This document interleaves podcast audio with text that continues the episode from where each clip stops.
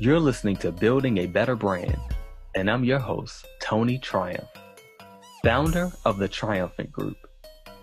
And I'm here to share the stories behind my friends who are industry innovators, my buddies who are movers and shakers, as well as my fellow clients, colleagues, and the go getters of today that have helped both big and little brands be a big success.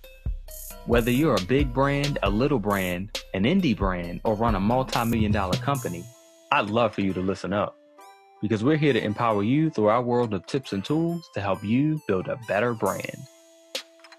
Welcome to our world. My next guest on building a better brand is Christine Noh, CEO of Nohble, and also good friend of mine.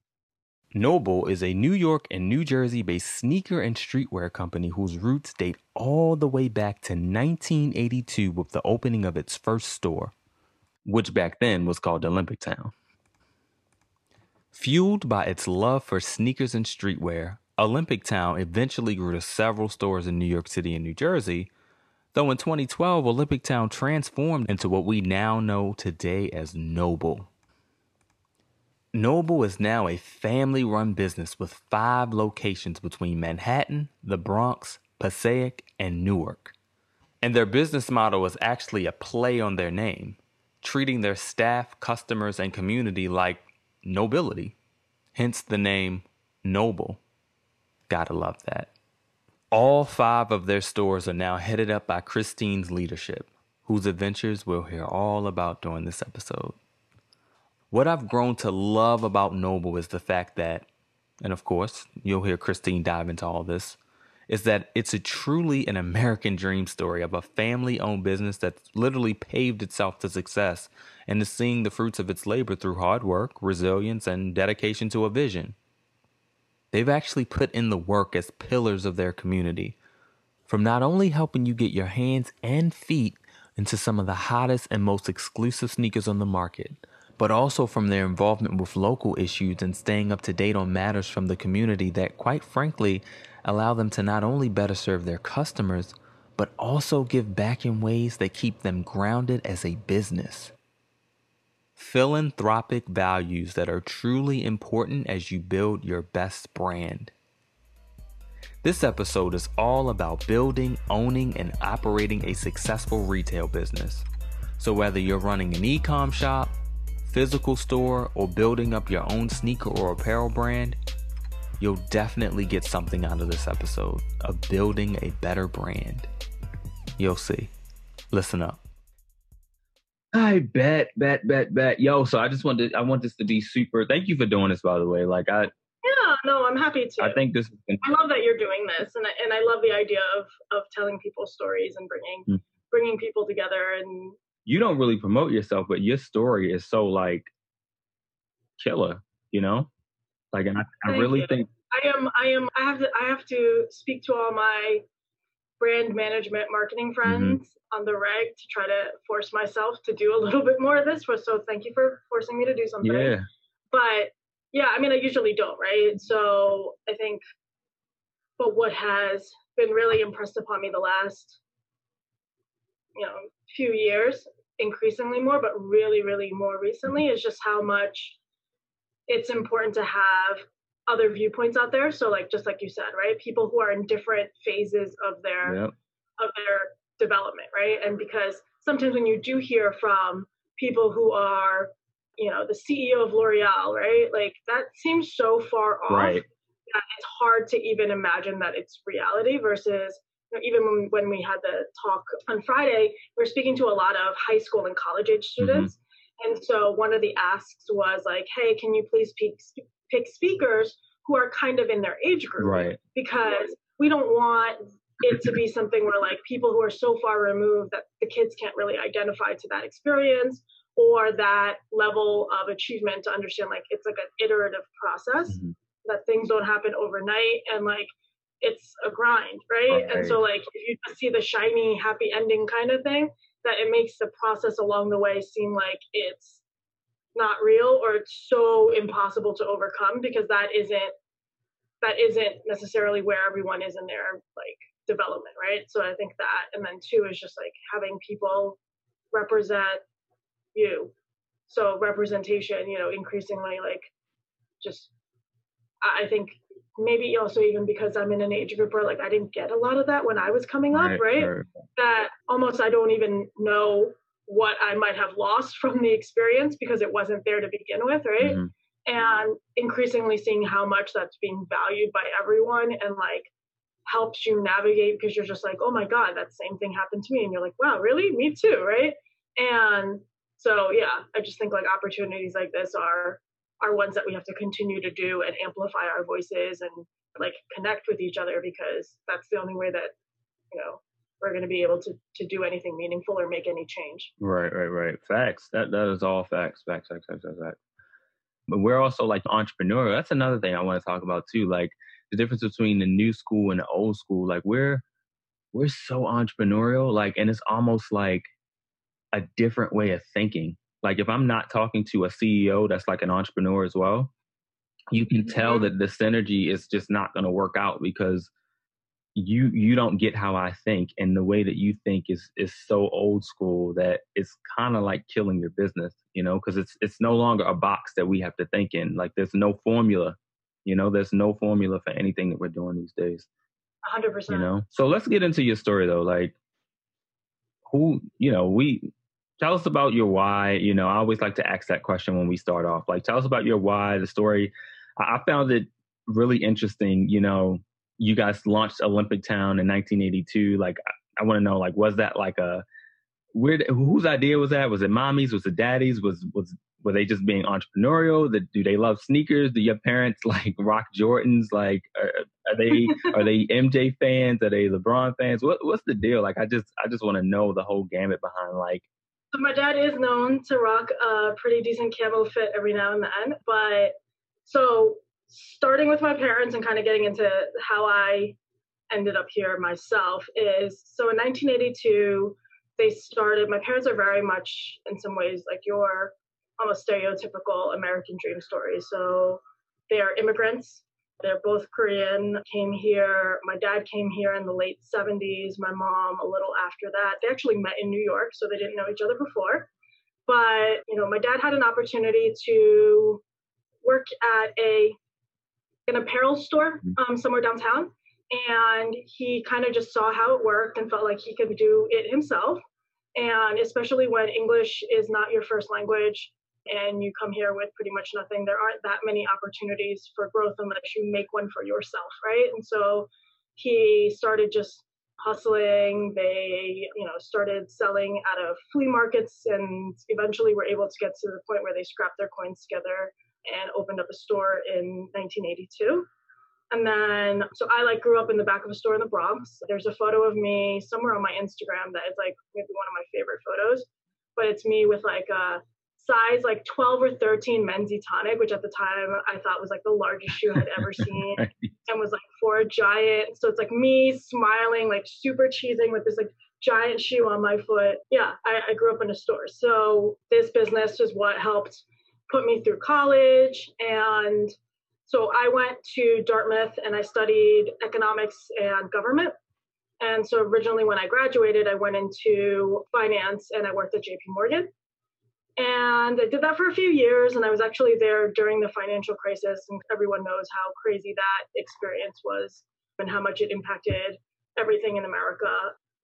After having lived through that, I wasn't sure if this is what I wanted to be when I grew up, so I took a little time off. I had some time to try to think and figure that out, but in the meantime, my parents being very typical you know, Asian parents and immigrant parents were like, "What are you doing right now? Thinking? Mm-hmm. Like, come to the office and fax something or write an email for us right. or do something, right?" So like, it's like, "All right, cool. I'll come and help you guys out here and there while I'm still trying to figure out who I want to be when I grow up." And that turned into, "Hey, do you want to let me look at your books?" And, "Hey, how come you guys do things this way? And how come you do it that way? And why don't we do this? And have you ever thought about that?" And it just eventually turned into a sit down with them to be like, hey guys, I actually think that I could add a lot of value to what you've been able to build so far and be able to transition us into what I think the next phase of of this business, of retail, of what you know being in the sneaker industry looks like, et cetera. And that was in 2010. So I around then started to get, you know, officially involved. And then 2012 is when we rebranded as Nohble. And I have been here doing this now for can't believe it, but 10 years. So was it not was it not second nature for them to say like hey christine we're grooming you because you have a brother as well like were, were they not specifically grooming you guys to take over the business you you had absolutely not so, so what so they did not have any kind of like long-term game plan no i think they you know i think the thing about what they started doing was it was something that worked to provide for their family right? And so it wasn't it wasn't done in sort of like an intentional manner. And the other thing is my parents never wanted myself or my brother to feel like we were being forced to take on this mantle. If we came to that decision by ourselves you know they were okay with that and they supported that decision but they wanted us to do whatever we wanted to do.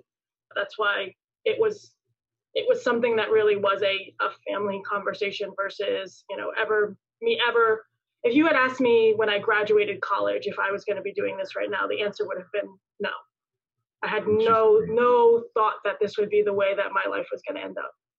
Interesting. That is so. That is, mm-hmm. that is not what I was expecting to hear. I thought this like I thought you would have said, "Hey, like we started this as a as a family. I worked in it. I never had a job in my life. Like my parents groomed me. I was like put into the role of store manager when I was 18, and then from there I did da, da, da, and now. I mean, don't get it twisted. I was I was every Christmas um, usually in a store from like 12, 13, 14, just like standing next to a cashier, taking alarms off of clothes and like folding things and, and, you know, helping in every way, shape, or form. So I have absolutely grown up in this business, but it was never a thing that, you know, my parents made myself or my brother feel like we had to come back and run the family business. It was they wanted to give us every opportunity you know, help us get the best education we can get so that we can go off and do and be whoever we wanted to to be when we grow up. So I'm actually really appreciative of that because I know some people who they're they don't have parents who are as open minded or they feel very like they're stuck with a situation that was kind of grandfathered in for them and that was not my experience at all. Interesting, interesting.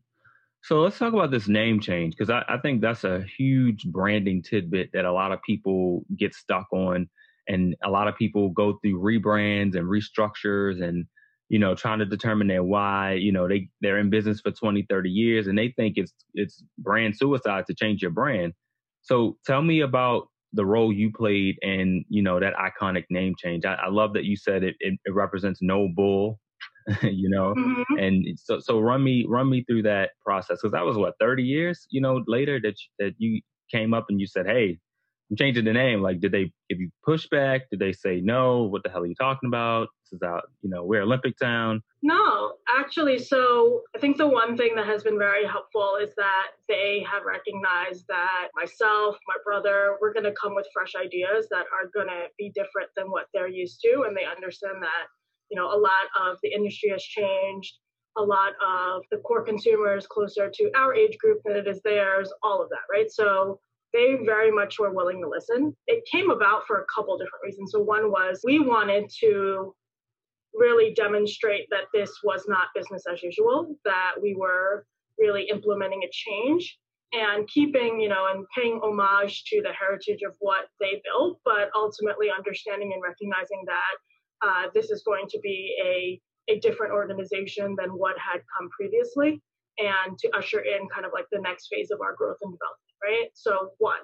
Two is there actually was a little bit of a hiccup. So a lot of changes happen with like reality, right? right. So everyone kind of usually says like, oh yeah, we just had this inspirational like woo-saw right, moment right, and when it came to no, that's like totally not what happened. We we we're revamping the business. We're doing all of these things. We're figuring out, hey, what what needs to change system wise, structure wise, all of that. And as we're doing that like deep dive analysis, I go, okay, well, let's make sure that we get, you know, properly set up website wise and, and email and all that stuff. And actually got an email from the US Olympic Committee that told us that we can't really use the word Olympic. Wow. Right? Yeah. So legal so, stuff in there. legal stuff, real. And so you know logically makes sense. They uh, existed before we did, so right, right, right, right. so that prompted us also like, okay, well, I think you know on top of that, let's really think through.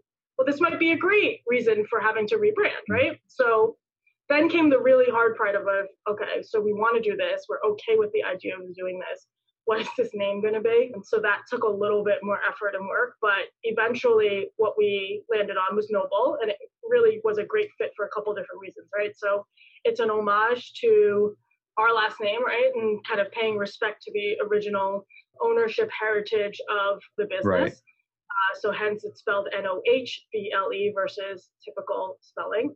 The other thing was just, you know, kind of the concept of being noble, of really being a organization that's grounded in the community that we're not doing you know shady things that do happen around us in the industry with you know people trying to charge you know for for sneakers that aren't authentic or anything like that right? You've probably heard a ton of horror stories and 100% um, definitely. yeah so like just you know that that we're we're not into any of that that everything we carry we get from the actual manufacturer that we deal with and things like that. So we wanted to really emphasize that aspect of being noble in this business. And then the other thing of like just kind of playing off of like no bull of like no bullshit right? And just saying that you know we're we're trying to be as authentic as we possibly can, as tied into the community as we possibly can, that there aren't a lot of layers of fluff, and that we're really here to just try to be the best version of a retail partner within the communities that we live and work in.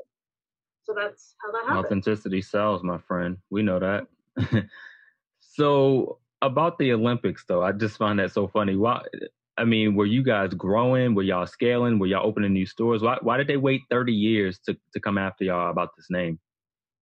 I don't think we were on their radar until I started buying domains and figuring out what um, trademarking logos and doing all of these things that, you know, anyone who may be starting right now would would think is, you know, key part and parcel to building a brand. Right. But because my parents had started the, this in the in the 80s and they also came with not a professional business background that was just not something that crossed their mind. So as i started doing all of these things i guess that's when i got on their radar and so they sent me a letter being like hi so you can't actually keep running with this? And i was like oh okay. Um, almost like oh we were yeah. being nice but now that you actually want no they were actually very very nice about it and they were like yeah you know we, we know that you've been around forever. They gave me a ton of time to like just you know, once you make the transition, please let us know. But it was just like, hey, like, however, if it, it was very clear that if I kept pushing on this, that I was, I was going to get more letters from more lawyers, right? So I was like, oh, okay, thanks. Um, hey, mom and dad, like, we got to come up with a new right. name. Um, so yeah. So that was that was the combination of everything, truthfully. Right. That is, I mean, that's that is a very key way to play an iconic role in Olympic Town's name change. Yeah, yeah. I mean, you know, that that was a it was funny to me honestly because I was like, so we got a letter from the U.S. Olympic Committee. You know, it they were really really great about it, and it also you know helped us. I think the thing about being an entrepreneur and sometimes figuring things out as you go is that sometimes there's these moments that um, are kind of serendipitous in some way, right? right? So like, you know, normally you would have been like, oh shit, this is a huge problem. We have to change every awning of of everything. We have to change every business card. We have to change like all of this other documentation. Oh my god, this is overwhelming, right? right. But on the flip side, it helped us that when we were going through this rebranding, we picked a name that did work for us. We made sure that it wasn't going to be an issue with trademarks because we did that research in advance, right? We made sure that, you know, we then went ahead and made sure that we then trademarked it for ourselves, right? So it was a really, really good early on in the process learning experience to make sure that we, you know, dotted our I, yeah, dotted our I's and crossed our T's correctly. Mm-hmm. So yeah, in some ways, like thanks Olympics Committee for the for the assist because you forced me to do some work that I might not have done as early on in this process as I did. Right, right, right, right. So let's let's get into your while while we're talking about that role that you played. Let's talk about you know your daily role as a CEO. What what is the most important to you? Like when you wake up, like today is Sunday, you you're literally like you know, we you're like, hey, I'm going into the office. Let's do this. Let's record early. So I'm like, okay, she's she's in this in this. Like she does not have a nine to five CEO schedule. She's literally like Monday through Sunday in the office. So like, what what is it that keeps you so driven to to be the best that you can? And what is your mission and purpose? You know, every day when you wake up and you're walking out this role as as CEO, Christine. So I think the thing is, is that kind of going back to that sit down that I mentioned with my family when I was like, hey, rather than help you, you know, while I'm trying to figure out what I want to do next, whether that's go to business school or go work somewhere else in the finance industry, because that's what originally I was thinking about doing, that I would rather actually come on and really do this like full steam ahead. And in that conversation, I understood what I was asking of them to put faith in me. And I understood the tremendous amount of responsibility that meant because this is not me just saying, like, hey, XYZ company. It's like, hey, parents, right? And so I felt even more of a sense of responsibility that I do this knowing that I wasn't doing this on a whim, knowing that I actually felt that I would add real tangible value to the company, to the organization, and to everything that they had already done. So I think that sense of responsibility is really what makes me work the way that I'm working right now. So yeah, I mean, absolutely. I'm kind of a workaholic to begin with. It's sort of my personality. So it's it's not the worst thing ever, but for sure right now, especially like 2020 has been the most insane year for everyone. So definitely us included in that. Preach. So I think, you know, all the more so it's being focused on what the end goal is and knowing and hoping that and making sure that frankly that the actions that you're taking are helping to drive towards that end goal. And then right now you know i kind of consider myself like chief problem solver. Like that's the mode that i'm in right now right? Because there's a lot of uncertainty. There's so much that changes. We were closed for almost three months because of covid and just all of the up and down that that created. And so you know right now my priority is solve problems as they present themselves, but are we making sure that the steps we are taking to solve those problems continue to push us towards what our end goal is for you know this year for overall as we position ourselves within the marketplace etc and if the answer is yes to those things then it's like this is the solution to this problem now how do i actually implement it right? And so my brain right now at least is on 24 7 i could be like on a Saturday, sitting there watching a movie, I'll have a thought and then I'll like grab my phone and just like take a quick note down or or you know, we use Slack, so like I'll Slack message somebody within the company, just be like, hey, reminder on Monday, I have this idea, like let's talk about it. So that's just kind of what my what my day to day at this moment looks like mm-hmm. and how I try to make sure that everything is aligned as we're moving along.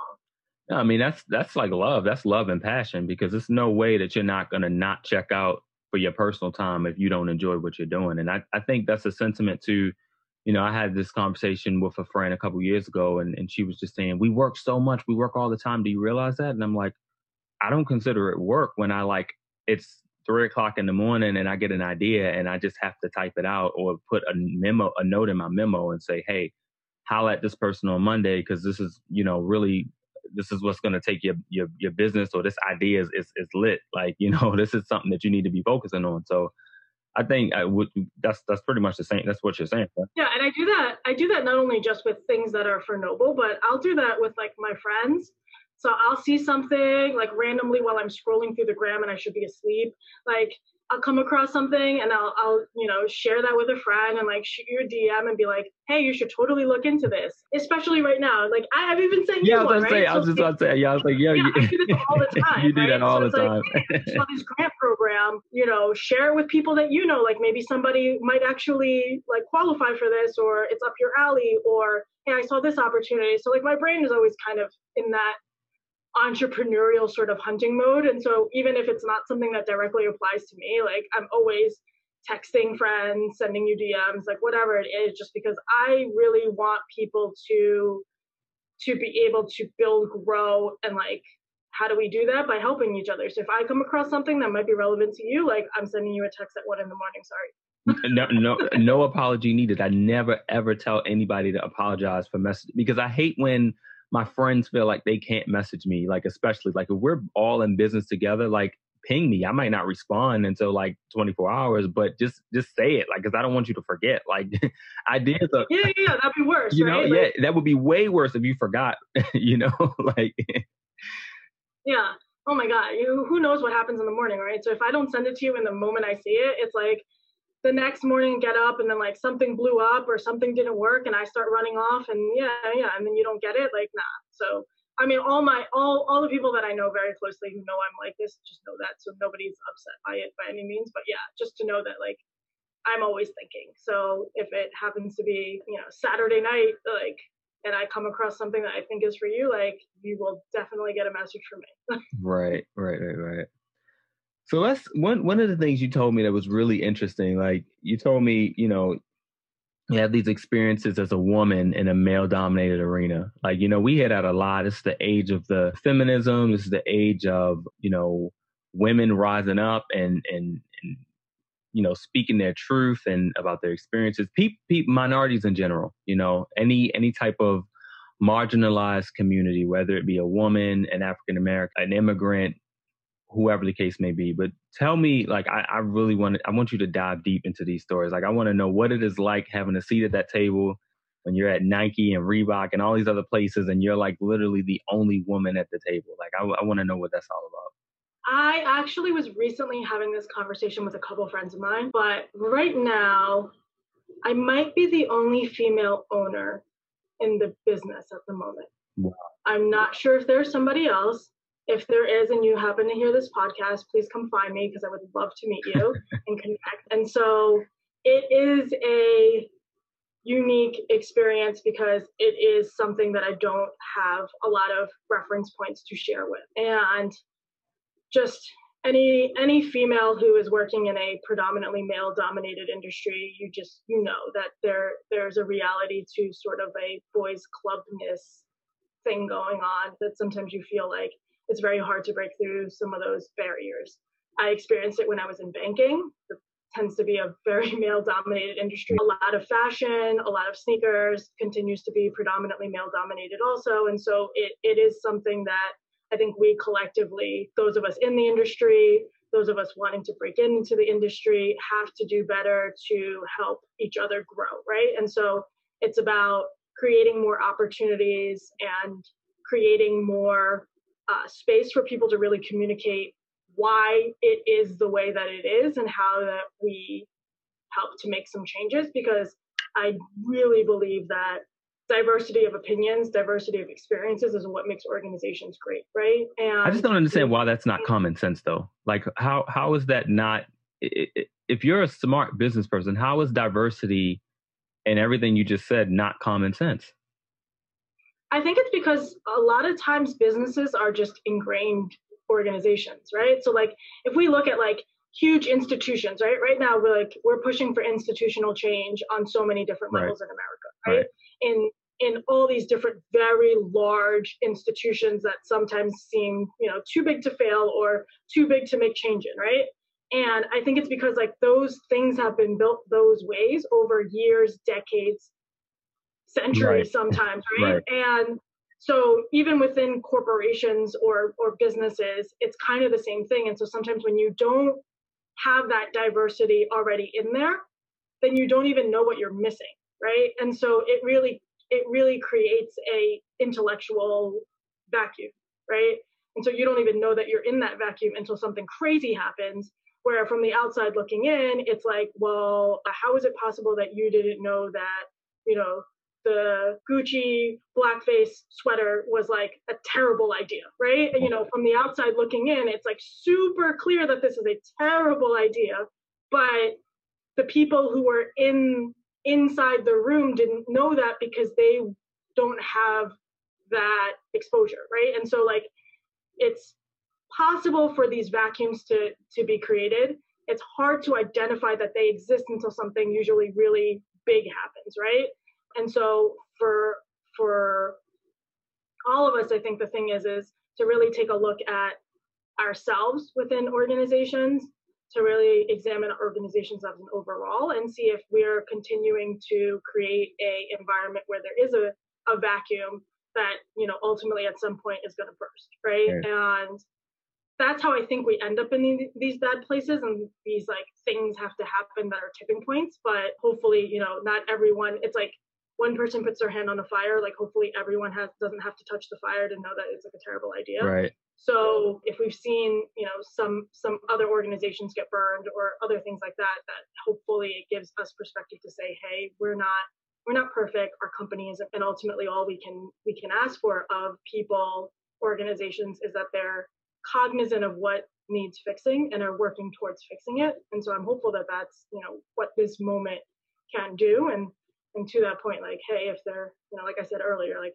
other female retailers out there that are in this space like please come find me because i would love to talk to you because i think that's something where like again finding people that you can speak with grow with and for us to all be able to work together is kind of how we get out of continuing a, a negative pattern right yeah, I was watching that Netflix show. It's called not show, but it's a, a documentary. It's uh, called Hip Hop and Fashion. It talks about Misa Hylton. It was another woman. She had a brand called Walker. There was a couple other people on that documentary. I think Bevy Smith was on it, but particularly Walker, where she was saying like, "Yo, I had to hide behind my brand." Like for like the first couple of years because people like if they would have known it was a woman they would not have taken me serious. Like I wouldn't have grown, you know, I wouldn't have gotten the male uh, support that I needed. And I was just like, really? Like you you don't you don't know what you don't know because you think fashion and you think women, you know?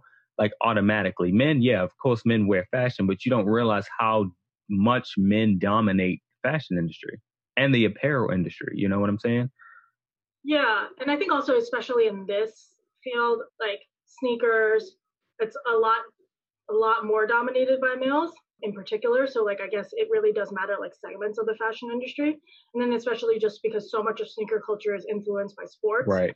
And you know, like sports is predominantly still male dominated, right? So like you know the and NBA players get paid you know an exponentially larger dollar amount than WNBA players, and that carries over in pretty much every professional sport you can think of. So I, I do think that there's still a lot of a disparity, and that needs to be addressed. That you know, the only way we do that is to continue to kind of push and and you know, really it's something where we're pushing, but we also need allies within organizations to to help create those spaces so that people can have their voices heard and their and their um and that they're you know given a chance to to fill those roles or be involved in those conversations. Right. What's something crazy you've gone through? Like what's tell me a story like as a as a woman at the table where you've had to you really just kind of side eyed and you're just like, yo, this is something's gotta give. It doesn't even make sense. I don't know if I've I've directly experienced anything. But like, what is that what is that table like? Like what super blatant, but like just just things like for example, like like I've been called not recently, this was back in my banking days, but you know, I was called Lucy Liu. Oh my God. And if you're a woman, especially if you're a person of color, that you experience where people, you know, maybe don't even necessarily know that they're in the wrong, right? And just that perception of how, like, you there's just a lot of bias right? And i think figuring out how to navigate that bias and to to create your own and have that be known is one of the challenges that you know we all face whether you're a female whether you're a person of color whether you're you know for example even the fact that i got involved in this business and it's a family owned business so my parents started it. So you know there was a lot of things that i dealt with internally externally et cetera where people felt like you know i uh, was not qualified to be in the position that I am because it is effectively just, you know, I happen to be so and so's kid, and so here I am. Right. So having to overcome those those implicit biases is demonstrated by like you just have to keep at it and you have to show that you belong here and that you have the ability to execute and that you have valid, you know, um, have, have you valid business acumen or or you know or that you are an expert in whatever it is that you're doing right yeah. whether you're you know in, in, your scenario where it's like hey you know i i'm not asking you to select me because of XYZ reasons. I'm asking you to select me to help you with this campaign because I'm actually the best person for this job, right? right? So I think continuing to kind of push on that end is has been you know one of the challenges that I think so many of us face to overcome those instances. But you know, little instances like the Lucy Liu thing happen all the time right. here, there, and the other. And I know so many people experience it and never lost that thought process. Right. So so let's talk about let's talk about society a little bit more. You know, you know, let hopping back over to sneaker culture. You guys just did a launch. I was just looking. I think I texted you last night. I said, "Yo, did the Air Jordan Retro 12 sell out? Like, I love that color. I don't know what it is about black and gold that just gets me going. But what is that? What is that? What is the hoopla behind sneaker drops? Like, where does it come from, and what does it do for a brand? How does it, you know, what what is your insight on on sneaker drops? Because I'm always like, well, why do people wait in line for sneakers? Like, what where does this where did this come from? We didn't do that when I was growing up, and Jordans were hot.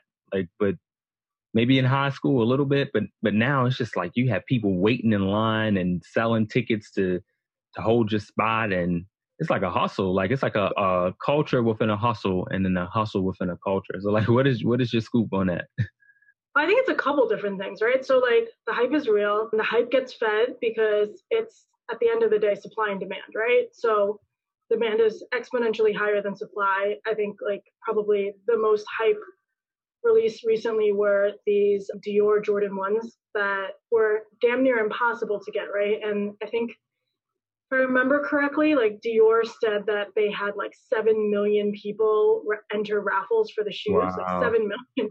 yeah.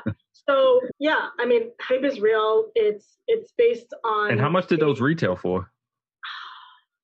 The retail was like twelve hundred, I want to say. Yeah. So they're not inexpensive shoes by any means, right? But yeah, something like seven million people tried to try to get a pair, and then now in the resale market, it's like triple ten times triple that 10, amount, right? like yeah, yeah, yeah. Like they're like a hundred thousand dollars, like whatever it is. So yeah. So I think the thing is is that there were moments where it was like this in the past, but I think two things changed. One is sneaker culture became much bigger than just like a niche thing for collectors. Um, and even a few years ago, like there was an entire exhibit at um, the Brooklyn Museum around just like sneaker culture and like all of these iconic shoes that came out in the history around sneakers. And so it's it's really become and transcended, you know, its origins. And I think when you when you add that and you know that there are sneakerheads in every country, every continent, every age group, right? It the market is super super big. And I think with that also is people who recognize, like to your point, like the hustle, right? Mm-hmm people who recognize that there's an opportunity in that if you can insert yourself somewhere in the supply chain, right?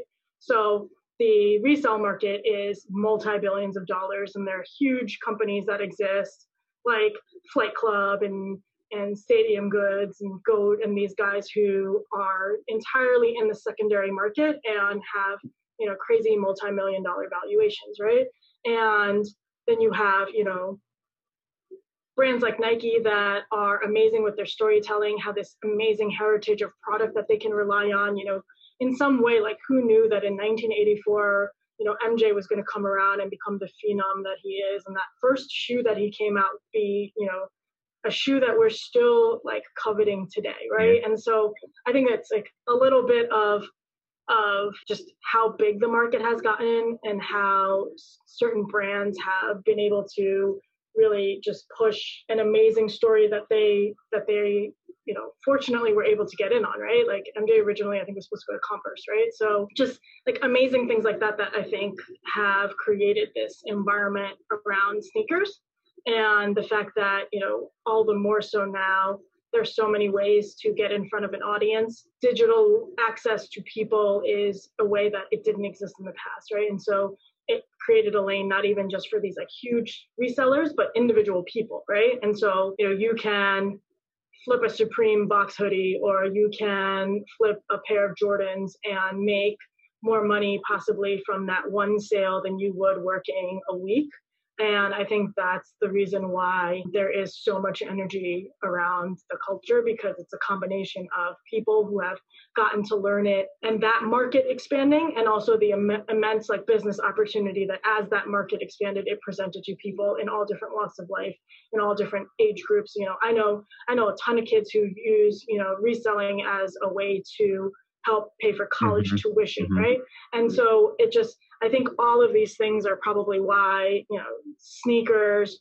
have become one of the most valuable, you know, currencies in the market. Yeah. So, so it's like the money and then it's like the passion behind being actually a sneakerhead and then like, hey, I can tap into this without any experience, without any formal education. I can teach myself. I already know all about the sneakers because I'm I'm a sneakerhead, you know, sneak sneaker freaker, whatever they call it. And I've been one.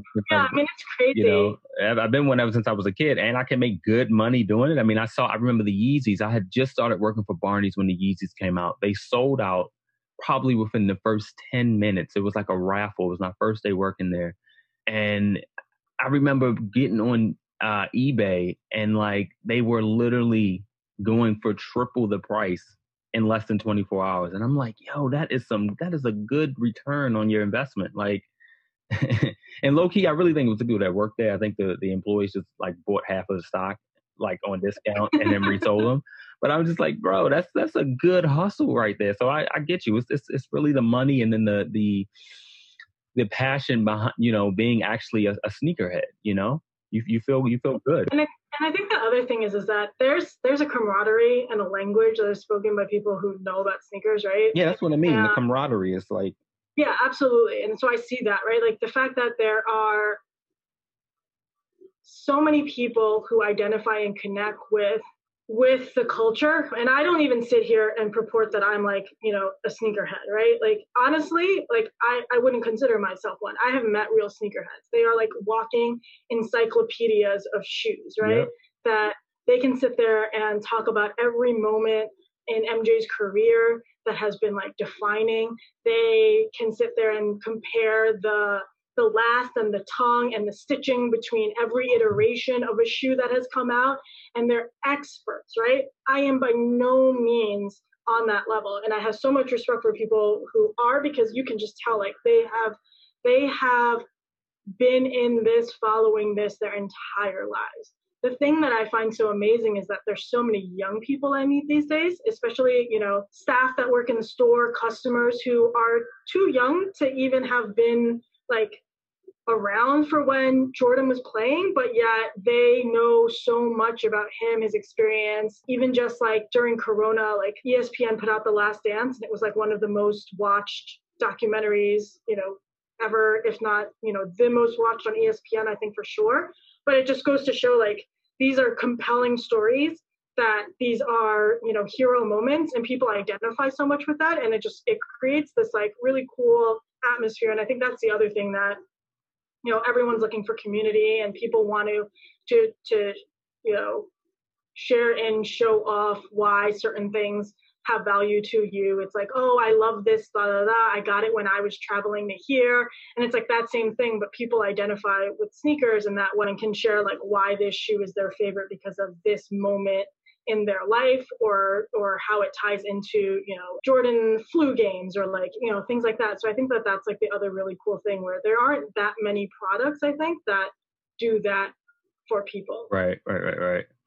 Yeah so let's talk about like uh actual sneaker brand well we, we were talking about we were talking about sneaker culture but let's talk about sneaker brands. Like how like i consult for i've consulted for a handful of sneaker brands and obviously i have you know play an important role in, in shaping brands in general as a brand strategist. And, you know, I always talk to brands about how to increase their market share. And, you know, ultimately, you know, it always baffles me why some brands fail and others don't. Even sometimes when brands listen to your expert advice what is your take on that? Let's let's have that conversation. Why do you how do you think brands because because you're you're very you play a very important role in you know brands increasing their market share and then you also see firsthand brands failing as well. So like what is your take on that? Yeah i think that's one of the things actually that i always want to challenge folks that i communicate with at the brands that you know like really take advantage of the fact that you know, your retail partners are uh, kind of on the front lines, right? So we are interacting with your customer day in, day out,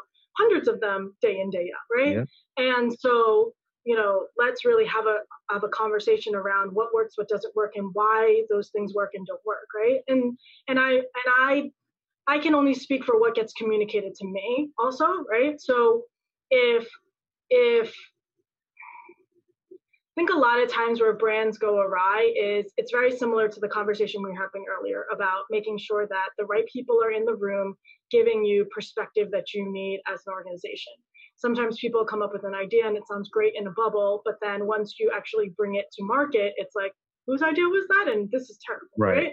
I think making sure that you're continuing to engage within your communities, your customer base, and brands can't do it the same way that a retailer does because I can only speak to, you know, this New Jersey, New York area with full expertise, right? right? I can't say that I'm an expert on what's going on in Baltimore, right? right?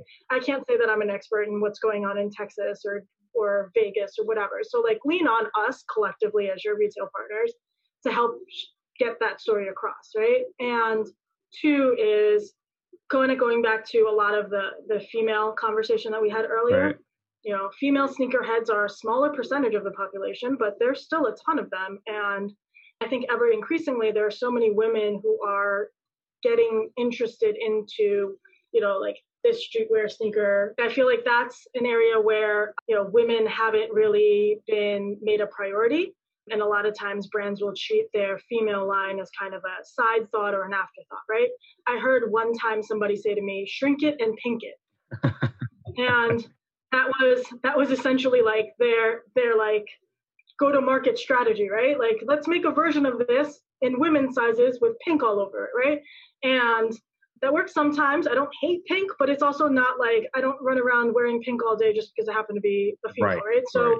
I think that's one area that is a tremendous area for growth for a lot of the brands that we work with and something that, you know, we continue to to want to emphasize and and work with our brand partners on that end. But yeah, I think there's opportunities to continue to be closer to. Mm-hmm. And I think it's even one of those things where even within within markets, right? Like your customer base in Soho is going to be totally different than maybe somebody in Newark, then it's going to be somebody then in Bronx. the Bronx or in Queens or Brooklyn, right? And we're just talking about you know 10 square miles, right? So can imagine how much more diverse it becomes when we're getting outside of the tri-state area and all of that. So it's just it's really about making sure that you are authentically engaging with customers. I think one of the biggest challenges for us as a retailer, and I can only imagine it's exponentially worse as a brand, is kind of the hype is almost too real now. And so because of hype being so so so extreme, product being still so limited, and bots and all this other stuff happening that a lot of people are becoming increasingly discouraged because you feel like you can never get the shoes that you want. Uh, and I know that that's a challenge that we struggle with in terms of how we release product to try to do the best we can by our customers like things that are bots we openly say on our site like we're going to cancel your orders and like all of them right things that are bots um, bots oh bots got you yeah, I thought you said yeah. boxed. The whole time I'm like, oh, boxed, like boxed, you know, the box brands that like do the. I think that would be a cool idea though. Like get a a, sneaker box. Some somebody needs to take that idea if it's not already in production. Like you get a, you know how you can subscribe for the beauty boxes and like Uh, oh, okay. Yeah, yeah, yeah, yeah, And, and get your get a different sneaker every month or something like that. That'd be. I thought that's what you were saying that somebody was. Oh yeah, no, no bots like computer bots that eat up all of the yeah, and that's how like you you end up with you know people who are able to secure tons of pairs of releases and then other people who can't get any at all because if you're human checking out it's damn near impossible to check out within one second right right so things like that so like you know we actively make an effort internally to try to minimize them as much as we can. But you know, we're we're one retailer in and I by no means am a computer engineer, so our software engineer, so my my ability to to, to deal with hackers is, is a little limited on that, right? right. But but you do you do your yeah, due diligence. yeah, we, we try our best, right? And even as a company policy, right? We and things like you know you can only get one pair like per customer, things like that that we try to do so that we can you know try to take care of as many folks as possible. So we're making that effort on our end. I know that the brands are struggling on their end to try to make sure that shoes are getting to consumers like real customers at the end of the day right? But that's one of the things that i i know that as an industry has been a big challenge and and the folks who do that better than the others i think are going to be well positioned to continue to to build with with their customer base right? Like you can only take so many l's after a while you just decide that you're going to give up i think. Mm-hmm. So mm-hmm. yeah Yep. So so tell me about the the process of building out a store though, like especially in New York City. Like that seems like a tedious process that I couldn't even imagine myself. Like I I was talking to another uh, colleague. She's actually going to be on the podcast as well. Well, if you guys listen to episode one, Melissa Gonzalez of the Lionesque Group was saying something similar. Uh, you know, she's in that same space of doing build outs physically, you know, and, you know, t- post COVID, you know, pre COVID, no matter what time it is, it is a tedious process of just, especially in New York City, like building out a storefront or a pop-up or whatever it is that you're doing. Like walk us through that process. Where are you at? Like i know you have a, a couple of stores relaunching at the moment. You know things had to pause.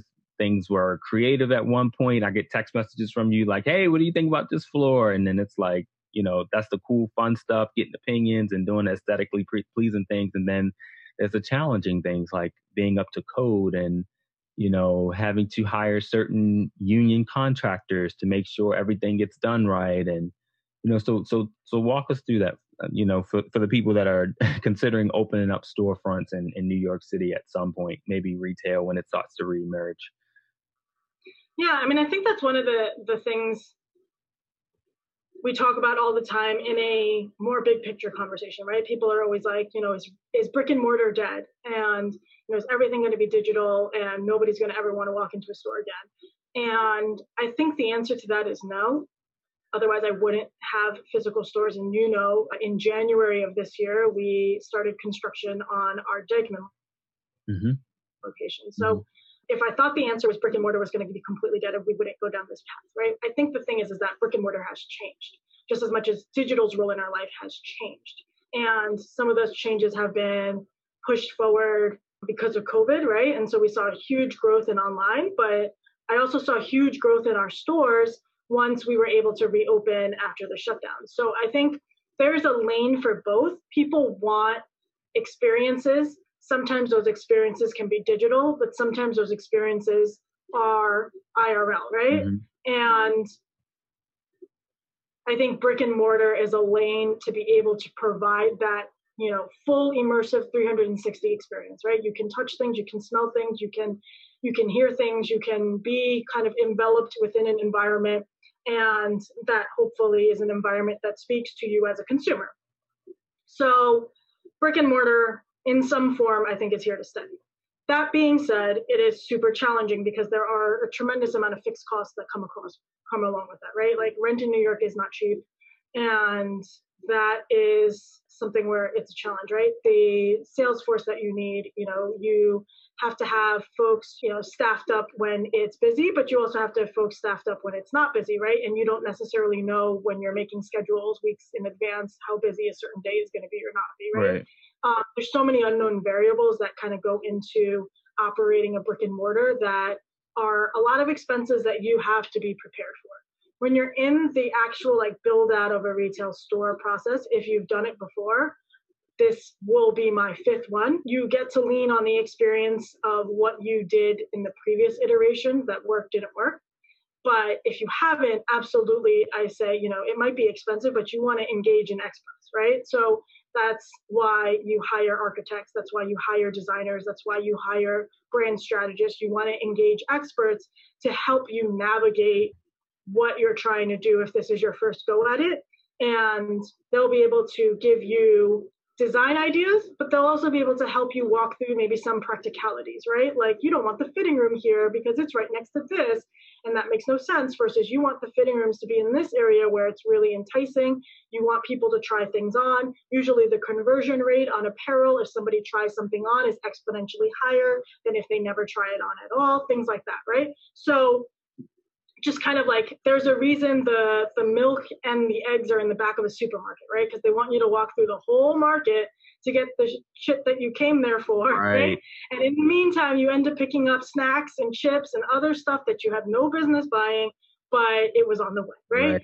And so like there is a a retail marketing strategy that comes with physical footprints and how stores are laid out and that's knowledge that you want to make sure that you're tapping into right? And so it's it's it's a ton of work but do your homework and engage folks who are professionals to help you along the way.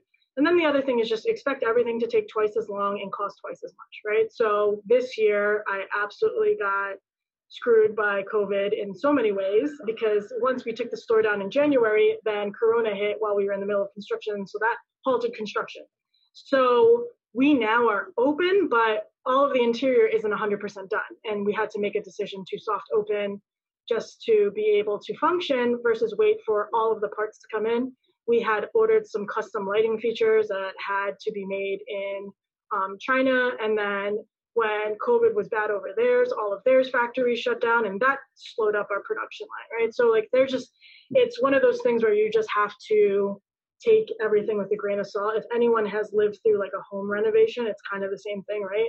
You're like, we're going to move this over here. And then all of a sudden you discover that there's like a pipe or a load bearing wall that you can't actually take down or anything like that. And so that forces you to, to re-strategize, re-plan out, and you're like, okay, well, the idea was an open concept kitchen.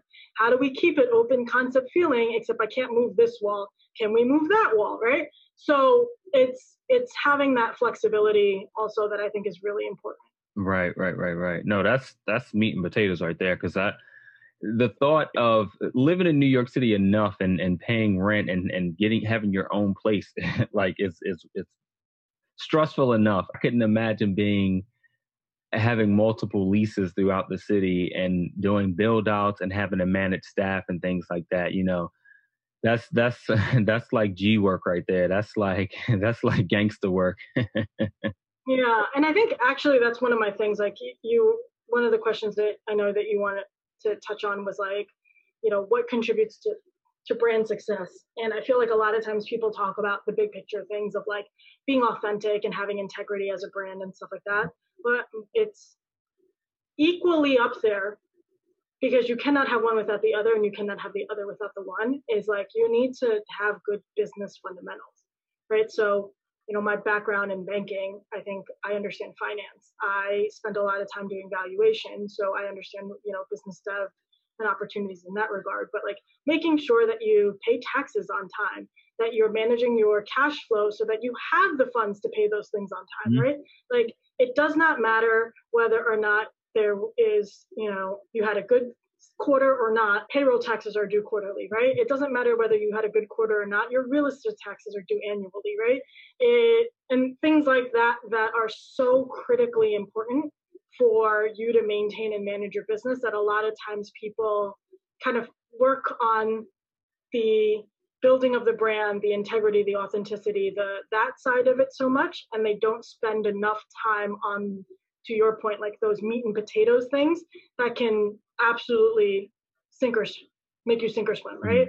Mm-hmm. And I think especially in this market, also like we see businesses that are not able to manage this cash flow crunch that has been created by COVID. Those are the ones that are struggling, and those are big businesses and those are small businesses, right? It's Brooks Brothers and J. Crew just as much as it is a small mom and pop. And so I think understanding you know what's coming in what's going out and making sure that you are managing that you know as a number one priority every single day in line with those other uh, elements is really what helps you survive those lean times because those lean times inevitably are coming right? Any entrepreneur knows that there are good days and bad days and those bad days sometimes hit extra hard. You will not be able to weather the bad days if you're if your finances aren't on track and if you haven't prepared yourself for a bad day. Yeah, that's that's whew, tell me about it. Like I I think that's one of the biggest things that creatives, you know, this just on a sidebar note, like I consult a lot of creatives and it's like they don't understand that you have to put just as much, if not more, into your financial game plan as you do your creative aesthetic side of things, because otherwise you won't be able to stay afloat. You can create all day, but if you don't have a strategy for your the financial aspect of how you're going to make money and how you're going to monetize this, this as a business, you know, you you just won't stay afloat you know and i think all of yeah. what you just said is, is is probably key to you having started in investment banking but you know it, yeah i think it's i think it's part and parcel with kind of like what what my background is and what you know is what is not that difficult for me from the perspective of like i sat there and i read you know tons of financial statements that you know they're not fun reads by any means right? Like it's not exciting to read these mm-hmm. right? But it prepared me to be able to get through that grunt work and it's grunt work right? Like dealing with this side is not the fun side if you're an entrepreneur usually this is not the you don't wake up in the morning super excited to deal with legal paperwork or taxes or whatever it is right, right? but you realize that if you don't deal with that and give that the same amount of energy like you were just saying it gets in the way of the stuff that really is the fun stuff, right? That really is the the stuff that gets you up in the morning and gets you excited. So it's like make sure your foundation is good before you start worrying about what paint color your room is going to be, right? right? And I think I think that would be one of my like key takeaways in terms of if if there's any tidbit that anyone who has heard this takes away is just if you're interested in being an entrepreneur, really do your homework and make sure that you are fully aware and cognizant of of how much work it is and what that work is right? It's not just the the fun creative stuff. It's also a lot of the the mundane day to day sitting in front of an excel but that's super important if not equally important mm-hmm. Mm-hmm. as we close i have, just have two more questions for you you know what are some of your strategies that you employ to kind of keep you know customers coming back and studying their buying habits. And I'll give you an example. This may not particularly relate. This might be a double part question, but like, you know, I always tell, say to myself, I would never start a brick and mortar. And this, you may disagree. You might be able to give me some better insight. I would, I feel like I would never start a brick and mortar if I did not own it. Is that something that you guys have been able to take advantage of? Is, is the, the real estate aspect and the property taxes of, you know, being able to offset some of that cost or make it a better long term investment? because for instance barney's i think that's what killed barney's because they've had to pay it was almost like I, it was some astronomically high multi-million dollar monthly rent or yearly rent and i and i don't even think they were breaking even on that so that's why they got in debt so bad. Yeah i think their rent was like 10 million dollars and then all of a sudden it jumped to 20 million. That you know we don't own I, I do have landlords. We do not own the majority of the stores that we have that we work out of and that's you know part and parcel with like opportunity and also the cost of real estate especially commercial real estate in new york is super duper high so i am not on jeff bezos level yet so that might not be in the coins for a little while I mean, uh, in the cards for a little while. But I think the thing about when you make those decisions is, again, just really making sure you understand your cash flow, right? How much you think you're going to be able to sell, how much that rent is, you know, making sure that those percentage makes sense, right? Like a lot of times people and and I usually like equate conversations like this to things that people have experienced. So it's like your personal rent, right? You probably could have rented that two bedroom, but you sat there and you were like, oh, this is like a little bit more than I want to spend, right? It gets in the way of this, or like, what if I get sick? What if I get laid off? Like all of a sudden, like you now have to be super stressed out about where you're living. Is that worth it? Like, yeah, maybe I'll get the one bedroom, right? right? Like that those are like real conversations that people have with themselves like multiply that in the business environment right? Like what do i think my my um, expenses are going to be? You know it sounds amazing to have a giant store but like having a giant store means having a giant staff. So it's okay well if i operated a smaller store i could do it with a team of five. If i operate a much larger space i need a team of 25 right? So am i able to carry that payroll expense right? Things like that that have to be taken into consideration when you're making these decisions. Um, one of the earlier things that I did when I came on board was we used to have a store on 125th. The lease was coming due, mm-hmm. and ultimately we walked away from that property, and we were there for a very long time since the 90s. 125th Street. Mhm. Wow. And the reason we walked away was because, again, it was a very similar situation to what like Barney's was describing, right? Where the rent had gone up very significantly, and I wasn't confident that it made financial sense versus going somewhere else, opening something else.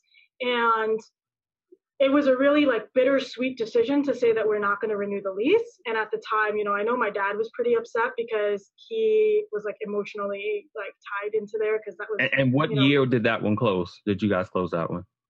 I can't remember exactly off the top of my head, but it was in the early process once I got on board. So this is around the 2010 11 timeframe. That's the one that I remember. That's the Olympic. That was Olympic Town, right? Yeah, was, that's the one I remember. Yep. Okay, Mm. so so yeah, so we decided to walk away from that space because it ultimately the economics didn't make sense, and regardless of emotions being involved, the math wasn't on our side, and we had to make the right business decision to say that that, that wasn't the right place for us, and we needed to walk away and explore different avenues, right?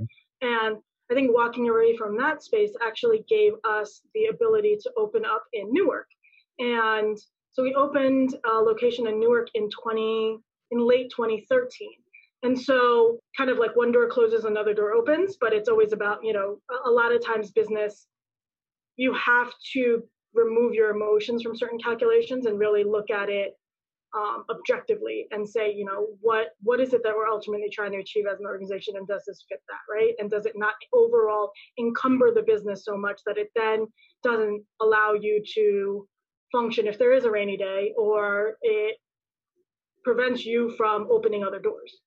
So, you know, that sort of thing happens all the time and it's it's absolutely something that we take into consideration and businesses do. And I think that's how you navigate and stay stay the course of time because you're being nimble and you're adjusting as the market conditions adjust around you. So and every entrepreneur I think knows that, right? Like you come up with the best plan and then you go off and do something completely different because you know a plan on paper is one thing but execution in reality is something completely different sometimes Facts, facts, facts, facts, facts, facts.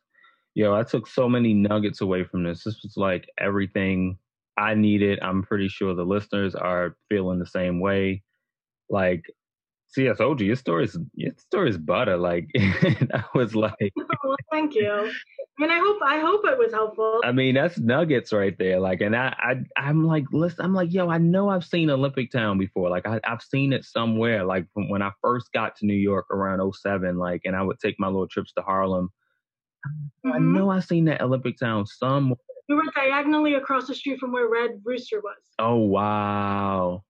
So right Yeah. near Whole Foods, that's probably where. Yeah, yeah prob- i don't even know if there was a whole no, no, Foods no. out uh, there. Whole Foods is new. Whole Foods is that's Yeah, like yeah, New okay. Harlem. Like, okay okay like- I, was like, I was like i'm pretty sure i saw a starbucks yeah, like yeah, the Starbucks. That's when you knew the Whole Foods was coming when you saw the Starbucks, right?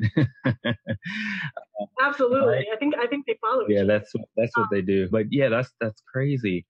So I guess in close, like I guess five key takeaways uh, that you can give us for an apparel brand to succeed. Like since you're one of those, since one of you you are one of the key factors to you're, you're what every brand wants when they come to me. They're like, I just want sales. Can you get us in stores? Can you get us in stores? You know, so I'm always like, well, there's there's a lot that comes before you get to the point where a store would want to pick you up because I usually get the brands when they're either emerging or they need a little bit of help or whatever the case may be, or they're going through a rebrand of some sort. So, what would be your your keys to you know for a, an apparel brand to succeed? Okay. Some of the things that we look at and we talk about internally when we're looking at brands that we want to bring in, pick up, etc. it's one, are they actually a brand? Right. And what does that mean? Is there a story behind the merchandise that you're putting out where there's an authentic voice there, right? So sometimes uh, we'll get line sheets for, you know, somebody might have a clever saying and they'll throw it on a shirt, right? Or they will make a graphic tee that will touch on like a moment that's going on culturally right now, right? Like I can just imagine like there are probably t-shirts being made right now with the word entanglement, right? Um, Shout out to Will and Jada. yeah. So, so okay, that shirt in and of itself might sell, right? Mhm. But does one entanglement tee mean that you have a brand? I don't think so, right? And so, really thinking through like, do you actually have a brand and what is that brand and are you communicating that very clearly? And then, in addition to having that brand, it's okay, well, do you have a customer base, right? So, like, are you making something that people actually want beyond just it's a gimmick, right? So it's easy to come up maybe, you know, with a one-time gimmick, but are you able to repeat that? Because that's how you you build and engage with the customer base, right? So that because as a retailer, for the most part, right, we're looking for brands that we can align ourselves with that meets the aesthetic of the business, that meets our customers, and we want to create a discovery component for for them, right? So it's like, hey, you might be coming in here to buy this pair of Jordans, and you know a ton about Nikes and Jordans and Puma and Adidas and whatever, right? But maybe you've never heard of XYZ brand before, right? You're learning that brand by coming into our environment and seeing how all of this meshes and fits with a streetwear vibe, right? And that's our demographic. So if you can build a brand to go along with that, I think like then you've gotten something, right? And it doesn't mean that you need to have, you know, your stuff in Barney's, right, for it to be a brand, but it's just these elements that that allow you to really hit within within your customer base. And then the other thing I would say is, you know, I don't know if I would consider these like five things, but the other really big thing again, kind of going back to like having good business, right? So is your back end set up that you can actually deal with the retailer? So let's say I I go, okay, great, you know, we're gonna bring you in, we're gonna do a light test buy. Let's buy 20 red shirts and 20 white shirts and 20 black shirts, right? Okay and it sells out in a week and I call you back and I'm like, okay, great, this worked really great. Now we want to buy 100 of each of them. Like, are you able to fill that order? Mm-hmm. That is very important for retailers to be able to work with the brand where your back end is set up that you are able to grow, like, and really, you know, if you tell me, hey, yeah, sure, but I can only get it to you in in a year from now, like, that might as well be, you know, 20 years from right, now right. because you know how quickly the industry moves, right? And so things like that where you are really preparing your back end to be able to grow and so that you are developing those relationships with the brands with your retail partners and then having the ability to be flexible on that right? Like there there are many many flexibility that is a big word. Yeah. There have been many many instances since i've been working here that there have been brands that have been super super hot but their back end was such a mess that it was almost not even worth working with them, right? If I order white shirts and you send me purple shirts, like that's not what we ordered, right? If I order 10 smalls and you send me 200, you know, extra larges, like that's also not what we ordered, right? So things like that that you would imagine like wouldn't happen, but it totally happens. And so you want to make sure that your business is good. Just think about as a customer, if you went on our website and ordered a medium t-shirt and I sent you, you know, a completely different style, size, color, you would look at me like, "Are you crazy?" Right? Like, give me my money um, back. yeah, give me my money back, right? So it's it's almost the same instance, and that has totally happened to us in the past, right? And so you can just imagine, like, hey, if I'm gonna get an order of you know purple shirts instead of white shirts, and that's totally not what we asked for, and you guys can't, you know, one-off mistakes sometimes happens, right? But if your business backend is such a mess that you don't even know that you sent that to us, like makes it very difficult for a retailer to work with you. And so just those are some of the things that as you're trying to get your foot in the door. And I think again on the point of flexibility, like if you believe in your brand, okay, go out there and and put it out there, but go out there on a limb, right? Like just be like, hey, I'll send you 10 shirts. You guys don't even have to pay for it. Let me know if they sell. Right? Things like that, where you have to be creative to try to get your foot in the door if you're not an established brand. That's called strategy right there. Sure. Yeah, strategy. Mm-hmm. sure that if you if you develop a rapport enough with the buyer that they're willing to test it, and you make it easy for them to bring that test to the table within the organization, get your foot in the door. And worry about making your money later because you realize that this short-term output or short-term like you know giving away a few shirts is going to help you get an order later that is going to be tens of thousands of dollars, right? Or hundreds of thousands of dollars. And so just think through a, a strategy that makes it easier for somebody to, to give you that shot. And then once you get that shot, don't squander that shot, right? And so I think that those are some of the recommendations that I would have for people who are looking to build their own brand and figuring out how they go to market with that product. That is that is some juicy gems right there. Like you you hit the nail on the head again. Like especially with like the flexibility. Lose the ego, y'all. Don't give the buyers a headache. Don't give the brand strategists a headache because we're the middleman between you and the buyer, and we're trying to tell you the things that the buyers want to see and hear. And then you're coming and telling us that you're hot stuff. Yeah, you're hot stuff, but you're one in a hundred thousand brands. So you know, there's there's a lot. I mean, we go to the trade shows together, Christine. And you, we see it firsthand. There's so many new brands every single season, multiple times yeah. a year. So, like, if you want that shot, make it easy for the buyer or the store owner to to work. Absolutely, I love that you just said lose the ego. Like, put that in there. Yeah.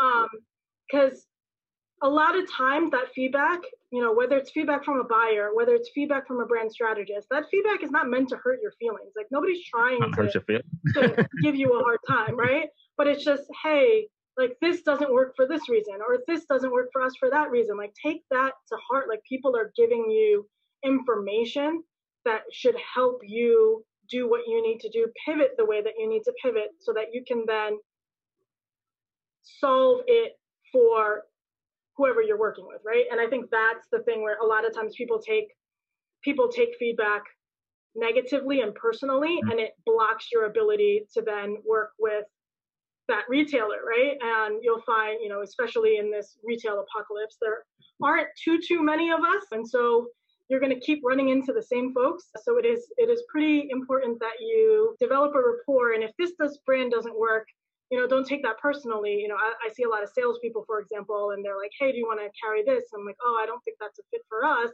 But later down the line, we end up working together because they have another brand that they're repping, and that is a great fit for us, right? And so learning how to build relationships, not burn bridges, and take feedback and work with it constructively, I think is the one other thing of like, absolutely what you said, like, you know, get your ego out of the way. Because they're always watching. You know, the no's that you get are not unless it's somebody that you know is like the new girlfriend of an ex or something like that, and you're like, you just told me no because you know about my past. Otherwise, it's usually like, nah, like you said, no, not right now. It's just not a good fit. But let's stay in touch. Like, keep me on your mailing list. Keep sending me your line sheets every season. I might see something. A lot of times, and I learned this from buyers as well. They just want to see your consistency. They almost will always say no the first season because it's like, you gotta all right you just launched you have you, you don't you haven't really done anything made any sales. All right this is hot. Give me a t-shirt you know and i'll you know i'll just hold on to it so i remember you and then i can even wear it you know and and, and just to, to test the waters for you and see how people respond to me wearing it you know? That's just like you said be strategic you know? Give gift the buyers gift the people that are gonna help push your product, give it away, say, hey, sell us in your store. Don't even give me no money. Just, you know, hit me up if it sells, then we could talk business, you know? All that. Yeah, it's also not like give away the whole cow. Yeah, right? no, just no. like, yeah, give away a glass of milk, right? right? Like that sort of yeah. So so yeah, and I think it's about to your point, right? Absolutely being being creative and flexible in your approach in receiving feedback and talk to lots of people. I think if you're in a position where you're trying to build a brand, you need to talk to too many people, right? right? Like like run your shirt idea around everybody, right? Like people that you think are your demographic, people you don't think are your demographic, people who are, you know, experts in streetwear to people who are know nothing about that and called sneakers tennis shoes, right? Like talk to everybody, right? right? And see what feedback you get because that again you know kind of like one of the themes of our conversation today is like diversity of experiences viewpoints and that's going to help inform whether or not you really have something here whether or not you're on the right path you know whether your pricing makes sense like all of these key determinants that impact your success as a brand. Right. Facts. Thank you for all your nuggets my christine my homie Really good to see you I, and talk to I you. I know, right? That was Christine Noh on Building a Better Brand, Episode 4. A great conversation, as you could tell by our tone and how comfortable we were with one another. I love those conversations where you can just kick back with somebody you truly know and let your hair down a little bit and share your story and drop a few gems. Especially in the midst of an ever evolving world just trying to get back on its two feet and recover from quite a few disruptions of the past 12 months. It's to be acknowledged that as millennial CEOs, Christine and I both have an untraditional way of running our businesses that includes having a listening ear, an open mind, and an attentive eye. It's an approach that helps to keep us understanding of our staff, spot on with trends, and for Christine, easily accessible by the people that make up Nohble as a company. An empowering way of management that bursts innovation and could prevent disconnection from key collaborators by way of collaborative workflows. You want to know my favorite takeaway from this episode? It was definitely the happenstance of getting a letter from the official Olympic Committee and having to change their name from Olympic Town to Nohble. Talk about a pivot after a forced rebrand. Christine revealed times in her journey as CEO of Nohble where being serendipitous actually led her to new discoveries that not only helped her business, but also helped her to understand that you've got to put in the work and keep all of your hardcore business ducks in order so that you can actually get to enjoy all the fun, fabulous, and creative things that make having a brand so daggone sexy. There are so many layers and moving parts to getting yourself where you are today. Think about where you are today from the time you were born. All the things you've had to go through in life to get you to where you are today and to shape your life and to get you to all the knowledge and wisdom and memories that you hold today. Think about building your brand in the same way. Overnight successes don't just happen, but it's the overarching journey that makes it all worth the adventure. Because along the way is where you truly get to enjoy those golden moments of your success as you build. That's it. Those are the winning moments. Give yourself space to go through things that push you into changing and force you away from issues that may cause you to plummet in the future.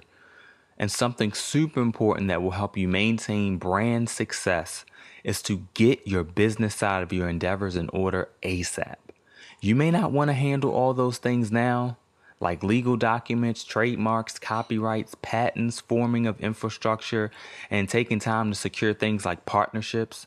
But handling your business on the front end will save you from a whole lot of hardship and allow you to enjoy the fruits of your labor without headache and missed opportunities in the future. Follow me on Instagram. I'm at Tony Triumph Official. Follow me on Twitter. I'm attempting to get more active on there. Still t- attempting to get more active on there. But if you want to hit me, best place to reach me is Instagram. Or, you know, if you have any brand related questions, requests, or even feedback about this podcast, feel free to hit me up at info at buildingabetterbrand.com. Till next time, y'all.